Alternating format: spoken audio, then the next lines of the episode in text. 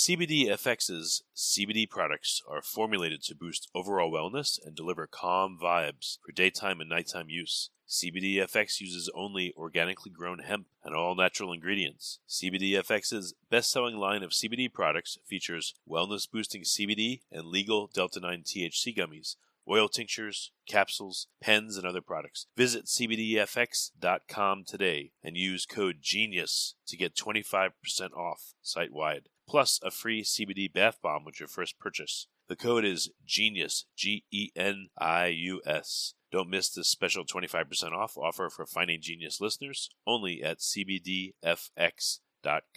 Offer expires August 31st, 2023. Feel the difference with CBDFX. Forget frequently asked questions. Common sense, common knowledge, or Google. How about advice from a real genius? 95% of people in any profession are good enough to be qualified and licensed. 5% go above and beyond. They become very good at what they do, but only 0.1% are real geniuses. Richard Jacobs has made it his life's mission to find them for you. He hunts down and interviews geniuses in every field sleep science, cancer, stem cells, ketogenic diets, and more. Here come the geniuses. This is the Finding Genius Podcast with Richard Jacobs. Hello, this is Richard Jacobs with the Finding Genius Podcast. Uh, Martin Wagner is an associate professor Department of Biology, uh, Faculty of Natural Sciences at Norwegian University. We're going to talk about um, you know, our environment and what do plastics and other synthetic agents and endocrine disrupting chemicals do to us and the ecosystem. Martin, thanks for coming. Great. Thanks for having me. My guess is this won't be a very happy subject, but uh, you know it's important. So, tell me a bit about how did you come to study the environmental effects of these things? Yeah, right. I think if you're an environmental toxicologist like myself, you're dealing with kind of some of the more dark moments of humanity, but uh, well, I enjoy it anyway. Mm, well, I've been studying plastics for quite a while, so so indeed, I've been starting to look at plastics um, during my PhD back then in Germany. Um, and I've been looking at chemicals leaching from plastic bottles, um, from water bottles, um, and you mentioned endocrine disrupting chemicals already. So I've looked at uh, those chemicals that just basically mess up with our hormone signaling and whether they're leaching from all the packaging that we're using to the food that we eat on a daily basis. So that's how I got into plastics really and they are fascinating materials. I mean, we use them every day. They've become almost invisible to us because they're just so pervasive in our everyday lives. Um, and they're really fascinating, not only toxicologically, but to me, the toxicology matters, of course. And then, uh, before we move on, what did you discover about the plastics well, we use every day? How much do they leach? Under what conditions? Right. So that was very early, and and you need to keep in in, re- in terms of research, and you need to keep in mind that back then not very many people have been looking at um, plastics from a toxicological perspective. So there was a lot of talk uh, and a lot of activities back then already around uh, bisphenol A, which is very prominent. Probably everybody's heard about it right now. All the BPA free stuff is on the shelves, um, fortunately, for parts. Um, but we didn't really know a lot about all the other chemicals in plastic back then. So what, what I've been doing is I, have been using um, in vitro assays, so cell cultures, to look um, into whether bottled water contains endocrine disrupting chemicals, basically. And um, what was very surprising to us back then, and it still like astonishes me now, is that we found um, this kind of um, hormonal activity in bottled water, and we found it um, um, especially in plastic bottled water. So we also compared it to water from glass bottles, but it was way higher in bottles from uh, uh made from plastics, from PET. And we proposed that there's some leaching going on, and then we tried to figure out which chemicals are in there. And uh, yeah, 15 years ago, it was quite quite uh, challenging to do that because the technology was not really ready to to really discover what the chemicals were but that's really how I got how I've gotten into it, and and at least in Germany and in Europe, that study created a lot of media attention, of course, because people love to drink um, bottled water, especially from plastic bottles. So um, I think that helped really create awareness that um, that there's a lot of chemicals we are dealing with uh, in all our uh, plastic packed food. Well, 15 years later, did you follow up on any? Were any subsequent studies done like you did? And right. what were the latest? What did the latest studies say right. about bottled water? So, so I took like a I took like a break, I would say, from bottled water after my PhD. Um, not because I don't like it as a topic anymore, but maybe I just needed a break and I've been focusing back uh, since then more of the on the environmental impacts of plastic pollution. I've been studying and working a lot on, on microplastics and nanoplastics, looking looking at, at those in, in rivers and lakes and freshwater systems. Basically, because I was always a bit like um, annoyed that people focus so much on marine plastic pollution. I mean, I love the ocean. I live next to the ocean. It's it's beautiful, but I was always wondering well, wait a second, we are using and producing and, and also littering all this plastic basically on land. So why has nobody ever looked at plastic pollution in rivers and lakes? So, so I took quite a large detour on uh, focusing on plastic pollution in aquatic ecosystems and freshwater, basically. And so I lost track of the bottled water a bit, but, um, I came back now uh, in the recent years because I think like with all the huge debate on plastic pollution, I felt it's important that we not only talk about like the items, the, the objects in the environment, but also about the chemicals that are contained in those. So in our recent work, we've we've looked at, at chemicals again in consumer plastics and packaging, but also in, in, in toys and other stuff. And and we also looked uh, we, we looked at the chemicals we can can find there and now 15 years later like technology has really advanced. Analytical chemistry has made massive progress. So we can um, in our latest study demonstrate that we find more than 1000 um, chemicals in the individual plastic products. And then we try to find out what those chemicals are and that turned out to be quite frustrating because only about 20% of the chemicals that we detected were really identifiable, so we can give them a name. Well, one, one question here. Yeah. Are you detecting the chemicals in the plastic or in the leached liquid right, around them? Right, so right, where, right. did you find the chemicals? And no, no, we, right. So we, we've been we've been extracting different products. So we we've used solvents to extract and recover basically all the compounds that are leachable that are used in, in those um, consumer products. Very harsh conditions, but we had to start um, with something, and now we are following this up, and we're looking, for example, how these chemicals would leach under milder conditions to water, for example. And we also find a lot there. So, um, so yeah, plastics can contain a lot of compounds. Most of them we don't know, and they leach a lot of compounds. Most of them, again, we don't know. And for me, why, toxic, what, yeah. why study sure. the uh, why study them under harsh conditions first? Why not you know sample water in a, a really polluted you know stagnant pool for a start and see what's in the water first? Right. So I think like what we wanted to do with our first study was to create some kind of baseline data. So the question was not so much like what is leaching, but the question is what the first question was how many chemicals are we dealing with exactly?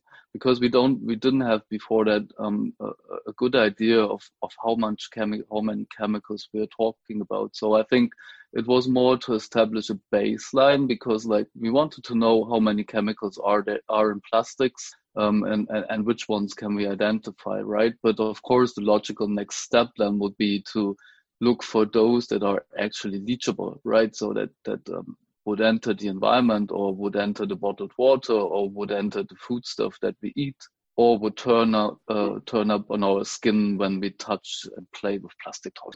Yeah, if I up. think just about a, a, a soda bottle, you know, a bottle that holds water, I would assume, well, you can't assume the pH is seven, but even if it's like six, let's say, that's one condition. But right. if I compare it to a bottle of soda, you know, what if the pH is like three, three and a half? Mm. The soda, I would think, would leach out selectively a lot more, probably than the, the bottled water. So right. drinking soda out of plastic, maybe I'm getting a whole different set of stuff or more stuff. Right. I don't know. Right. Or if I look at plastic wrap and I microwave something in plastic, now that's another leaching condition that's very different, but I might get different stuff. You know? Right. So we know that, of course, like the properties of the food stuff or the beverage, like pH, like uh, fat content, etc., um, acidity, um, really determines like the leaching, um, the migration, how we call it, the migration potential of chemicals. So it varies a very it varies a lot depending on the foodstuff that you're looking at. So, for example, if you have a cheese wrapped in plastic, the cheese will absorb um, lipophilic compounds um, uh, to a much larger extent than if it's lettuce packed in, in the same uh, in the same wrap. So uh, so it really depends on the type of foodstuff that you're looking at. Um, but um, we cannot test like all the different types of food and beverages that we have. So that's why we use what we call food simulants, and those are very basic kind of media um, that simulate the food, right? So they they would kind of simulate the cheese, or they would sim- would simulate the soda, etc. So that's what we are using in in this type of studies. CBD CBDFX full spectrum and broad spectrum CBD products are formulated to boost overall wellness and deliver calm vibes for daytime and nighttime use. CBDFX is offering our listeners an exclusive 25% off, which I think is very generous, plus a free CBD bath bomb with your first purchase when you use the code GENIUS. Don't miss this special 25% off offer for Finding Genius listeners only at cbdfx.com. Offer expires August 31st, 2023. Feel the difference with CBDFX. Well, so what do you see? Like, what what are you looking at that's leaching, and and what uh, what are some of the big realizations you've had? There's tons of chemicals in the plastics. Right. I, so you know, I guess I mistakenly thought that there would be the polymerized plastic itself and little else, or maybe just monomers No. of it. But but you're saying there's No, a lot no, more in there. No, plastic are plastics are super complicated materials. Of course, you have the base polymer, and that's not leaching really, but because it's just basically a long chain um, of molecules, super high molecular weight. But then you have like all this unpolymerized monomers in there. So bisphenol A is one very good example. It's the monomer to make polycarbonate uh, plastics, very clear, transparent plastic, uh, plexiglass, um, etc. So um, so you find like all those unpolymerized monomers. You find residues from from the production process, impurities as well that are uh, within the in the raw material that that's used to make plastic. And then the producers, of course, add a lot of other chemicals, which we call plastic additives, such as colorants or antioxidants or plasticizers to make the plastic more soft or more resistant to UV light. And this kind of chemicals, the additives, um, uh, I mean, we don't know what kind of additives the producers adding because that's confidential. But we're talking about a very large number of compounds, and there is no good estimate of how many we're talking about. But colleagues of mine say it's probably 10 to 20,000 different compounds that we're, we're talking about that are intentionally added to make plastic. Is how could they ever? There must be not enough, not nearly enough regulation on the composition of all these packages. I mean, because that's crazy. There you go. I mean, um, well, that's that's what our research is a bit touching on, and and that's where we need to, I think, create awareness um, about because, like, when we talk about tens of thousands of different chemicals, there's no way of making sure that all of those are safe for our health. And I mean, the additives, at least in principle, you can ask the producers and you can assess the safety of those additives. But you have all those impurities and all those uh, chemicals that are um, non intentionally added. And it's super difficult to assess whether they're safe or not. And that's why we always do this kind of um, bioassays to look at the total toxicity that's leaching from plastic. And there it's getting more frustrating because like we took a set of different cell lines and we looked at different toxicological endpoints in the extractables from the plastic consumer products and about uh, I think two thirds of the products induce some kind of toxicity. And that tells us that something in the mixture that is in the plastic and that's extractable um, is inducing toxicity, at least in vitro. So that gives us kind of an idea that well, there is some chemicals in there that we probably don't want to use. But now the challenge is finding out amongst those ten thousands or thousands of chemicals we're talking about, which one is it really? And that's quite a formidable task. Why can't, um, I mean, this may be a, a gigantic task, but it seems like containers, plastic containers, whatever they may be, bottles, etc., they need to be redefined because we know essentially that not only do consumers use them and they're exposed to them, but they tend to end up in the environment. So right. they have this massive impact and they touch all kinds of environments, including people and, you know, just everything. And they really need to be redefined in terms of what can go into them in the first place. And then knowing that they're yeah. likely to end up in the environment, uh, again, they need to be redefined as well. I mean, there's like if, if a manufacturer adds 10,000 chemicals, there's no way that they've studied the effect of, of any of them. It sounds like they're just throwing a bunch of crap in there as fillers. Like, why would they? How could how could you be allowed to to have a product that's not licensed that has just random crap in it? That makes no sense. Well, I would be more diplomatic and say, not say that it's pro, that is random crap. Of course, like a lot of those chemicals, they have a function, and um, um, yeah, well, but I would say that they have not been properly tested for their human health effects. And with regards well, some to do, the, some do. Right. But what what recipe do you, do you know of that requires ten thousand different chemicals? Right. I mean, yeah, the problem is just complexity, and I'm um I'm just guessing here, but I think often like the producers also really don't have no idea what what kind of chemicals they're using. They're buying master batches that contain a mixture of chemicals. They get certif- certificates from the suppliers that this is somehow is okay. But I think for them, it's also a challenge really to know what kind of mixture of chemicals they're using. I liked your excursion to the environment though, because some of my colleagues um, from environmental sciences have proposed to, to label plastic waste as hazardous, so make it really hazardous waste. And China has actually uh, done that, and they banned the import of plastic waste from other countries, which created like a massive uh, problem for recycling industries in Europe, um, especially. So, well, of course, there's initiatives to to call it like hazardous waste. Um, well, and I, I think I agree. We need to kind of not redefine like plastics, but I think we need to redesign them and make them safer. That's important. Why? Why would um even these master batches have so many chemicals in them? Is it is it just the nature of polymerization and making plastic that it's just what is it not efficient enough, or even well, if I think, it's a very high conversion, you're still going to get tons of uh, byproducts? Yeah, I think like if you do like polymerization at a large scale, and I'm not a polymer chemist, so disclaimer here, but if you do that at large scale, you have a lot of side products, a lot of side reactions going on, and those side reactions create like small um, compounds that are very hard to identify because you basically don't know what you end up with those side products. Um, yeah, well, and it's as I said, like it's really a challenge to finding out, um, probably even for producers, what all the leachable compounds in their products are.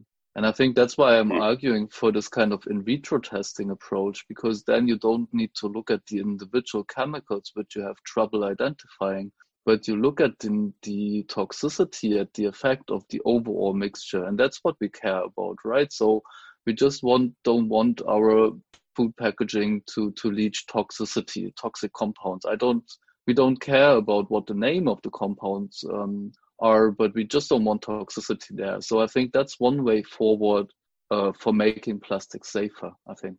Well, the problem is though, if you don't know what's in there, and a certain plastic leaches, you know, it has a really bad leaching profile. Let's say for soda, well, how do you fix it then? What do yeah, you well, manufacture? Yeah. Uh, stop it leaching, and then they'll say, well, uh, we don't know. There's eight million things in there. What do we? What do we right. do? Right. So, I mean, that's really a problem. I, I, can give you an example from our latest study. So, we looked at four different yogurt cups, and two of the cups had toxicity, and two of the uh, two other cups didn't. So, um, and that's then the problem, right? So, you you just talk about yogurt cups. So, which one? Why is two of them better than obviously the other two? And then you, I think you would need to go into really the chemical formulation and would really look at the packaging material and to find out what makes those two cups uh, contain toxicity and those others not so. But I think it's also like a positive, um, at least like uh, some positive note in there because it tells us that some producers uh, they make yogurt cups and other packaging that is okay, right? That is safer than others. So I think like if industries would be more open and more transparent about like what compounds they're using, in making those cups and share that information, I think that would tremendously help improve the chemical safety of those products. Yeah, I think also you could probably characterize different plastics as having a different uh, dispersion factor. Like a yogurt cup, I don't think it would. Uh, this is just my guess. It would have a lower dispersion factor than a, uh, a soda bottle. Soda bottles, for some reason, just are carried more. They're more portable. They go everywhere, so they end up in more places. You know, certain plastic bags seem to end up in a lot more places than other garbage, other plastic waste. So, uh, you know, again, if you were to assign a dispersion coefficient or factor, those plastics that have the highest factor um, should be the ones at the source that really right. need to be changed right. because, you know, one uh, soda bottle that's made wrong, it can affect so many different things. You know, it, it affects the drinker of the soda, and then it, let's say it gets into a stream, it breaks down to microplastics. Now that one soda bottle can affect you know thousands of different things, and if at the source that was you know mm-hmm. labeled properly again and something done about those, it might be the biggest um, effect you know in this whole right problem. right. I think like at this point we should talk about single-use plastics right because those are the ones that that we find most commonly at least in the oceans mm. And what the European Union has done is is, uh, is they just have done like uh, studies on what is was it what is beach litter and what is the most the items we find most on our European beaches. And they came up with a list of twelve items, so single-use cutlery, um, the lids of, of soda bottles and drinking bottles, um, and things like that. So they have done that in a, in a sense, and then they said like, okay, now let's try to replace those products with something that is reusable and i think that makes sense because like of course there's some items we more commonly find in the environment. Um, q-tips for example because people just uh, flush them down the toilet and they escape wastewater treatment uh, and things like that. So i think those are the items we should tackle with, with policies probably first. And, and at least in the european union that's been done. So they've been they want to ban single-use um, uh, uh products uh, that we find most commonly on beaches and I think that's a good first step, right? Do they um, end up on the beach because people bring them there, or do they wash on shore? Mm-hmm. That we cannot really say. I mean, um, often people, when they think about plastic pollution, they think about littering. So they think about people just intentionally throwing stuff in the environment. But actually, we don't know because there's the long range transport for plastic um, debris and it can, for example, come from um, open landfills, with, which unfortunately we, we still see a lot uh, on a global scale. And if a landfill is just very is, is just open, then of course it loses, it emits uh, plastic litter, and that would will end up in the environment. Then, so it's not that simple that it's just basically people going to the beach and littering their stuff or leaving their stuff behind. It can also come from many other sources. Landfills are just one of them a lot of a lot of debris is just lost during transport of goods. So we are losing a lot of, of those plastic pallets uh, when, when they're transported uh, globally. So yeah, well, and that's I think one of the other challenges of plastic pollution. It's basically very hard to pinpoint where it really comes from, and that makes it very hard really to stop it. And I think that's why we need to go to the source uh, which is waste management, and then of course eventually also consumption. Yeah, it's weird. Why would you um, have something called like virgin plastic if it's full of chemicals? Then why would there be much of a standard to recycle existing plastic into virgin plastic? You know, in one way they're saying, "Oh, these these materials are virgin, they're pure, and they're you know," but they're not. Then on the other hand, they're saying, "Well, to recycle this, it's a high standard now because." You know, mm-hmm. we want to make sure it's it's as good as the original stuff, but the original stuff is a is a witch's brew of God knows what. So it right. It just seems like misaligned the whole thing. Yeah, so I mean, the chemical complexity of plastics is a problem for recycling, and that's why recycling works very well only for a few types of plastic. So PET is one of them.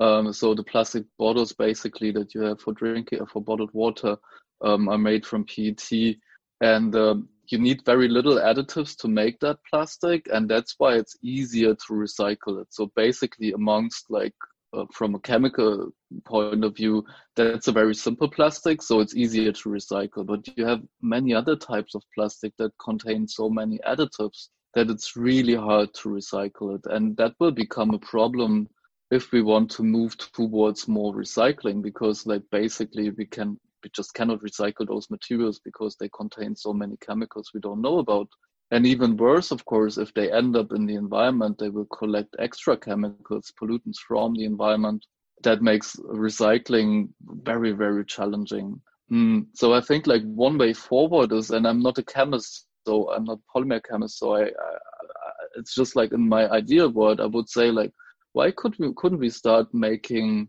plastics simpler in a chemical sense. Say let's use not 1000 different additives but let's agree upon a very small set of plastic additives that we check for their safety for their human health effects for their toxicity in the environment. And let's let's just make that material which is indeed fantastic. Let's make it simpler uh, uh, in a chemical sense. That would require a lot of investment um, a lot of innovation and stuff, uh, a very long term solution. But I think that's like a way too forward. I haven't asked you too much yet about microplastics and nanoplastics. Can you talk about what those are and where do they come from? Right. Yeah, it's interesting that most of the attention is really focusing on the very small part of plastic pollution, nanoplastics. We cannot see microplastics. Some of them we can see when we when we walk on the beach. So so most of scientific and public attention goes to that, and and of course the idea is that the smaller the plastic um, debris is getting, the more harmful it may be because you can take it up. It's eaten by animals. It, uh, it uh, travels through the food chain, through food webs. Um, the idea sometimes is even that we then eat it again comes back to our dinner plate. So I think that's where why most people are worried about nano and microplastics. Indeed, why we, we see a lot of large plastic litter in the environment and, and we know that this really creates environmental problems because animals get entangled and they basically die entangled in all this plastic litter. But a lot of attention goes to the smaller fraction. And, and we've been working on that um, for quite a while now, looking at the toxicity of microplastics and nanoplastics um, for freshwater animals um, in very in, in various spe- uh, species, different biota, etc.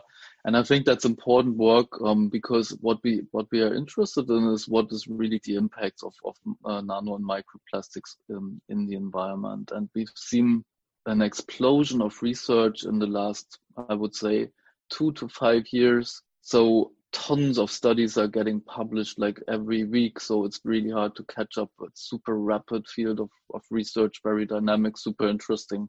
Um, but still, I mean, because plastic um, pollution is so um, diverse, so many different materials, so many different chemicals, so many different sizes of plastic uh, that we find in the environments and shapes, etc. Uh, uh, that makes it very difficult really to to to give like a definite answer of whether, whether micro nanoplastics really represent an environmental problem. Um, we've been working with the European Commission and we've been writing like reports for them and expert sitting in expert meetings and groups, etc. And um, based on the very limited data that we have so far, as an expert group, we concluded that there's probably not a very widespread risk of microplastics in the environment at the moment.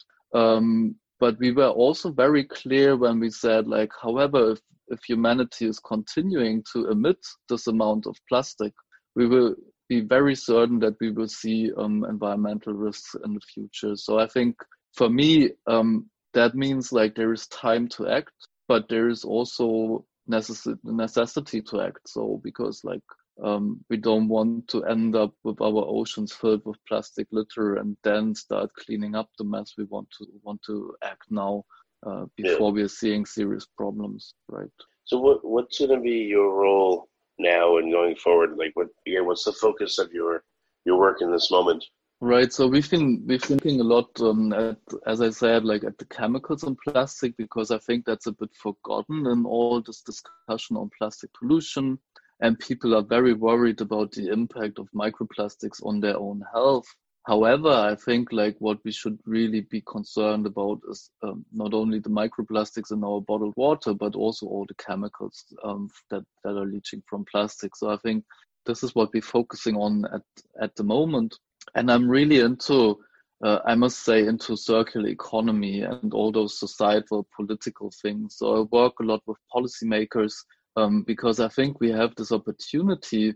I mean, it's it's a bit on hold right now because we're all in, in crisis mode, and that's okay. But I think we have this opportunity to transform plastic economy into something that is more circular, right? Not creating waste, um, improving recycling, redesigning products to make them reusable. And that I find very satisfying. And that's not a very scientific task.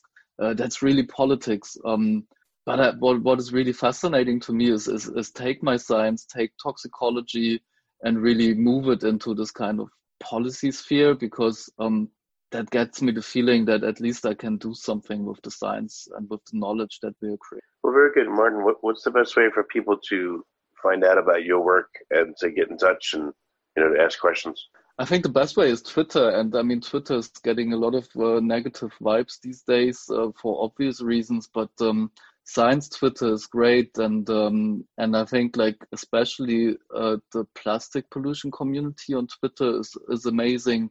So just find me on Twitter, uh, send me questions there. Um, you can follow a bunch of, of, of researchers that are really active in, in, plastic pollution, microplastics, and there's great discussions going on. So I think that's the, the first place I would look at. And then of course you can look at all the publications that we're that we're publishing if you're interested in going more into detail. Well, very good, Martin. I, you know, I didn't mean to drive you crazy in, in this interview, but uh, you know, it's important. And that I don't know. I guess when I talk about it, I get agitated and annoyed at uh, the whole state of things. So I appreciate you coming, and, and it's really important what you're working on because it affects everyone. It's just pervasive, and that's uh, it sounds bad. So thank you for coming. Thanks for having me. Remember, before you go, check out CBDFX.com for the best in organic, all natural CBD products, both for you and your pets. Boost your wellness today and get 25% off your first order, plus get a free CBD bath bomb when you use code GENIUS at checkout. That's code G E N I U S. Don't miss this special 25% off offer for Finding Genius listeners only at CBDFX.com. Offer expires August 31st, 2023. Feel the difference with CBDFX. If you like this podcast, please click the link in the description to subscribe and review us on iTunes. You've been listening to the Finding Genius podcast with Richard Jacobs. If you like what you hear, be sure to review and subscribe to the Finding Genius podcast on iTunes or wherever you listen to podcasts. And want to be smarter than everybody else? Become a premium member at findinggeniuspodcast.com. This podcast is for information only. No advice of any kind is being given. Any action you take or don't take as a result of listening is your sole responsibility. Consult professionals when advice is needed.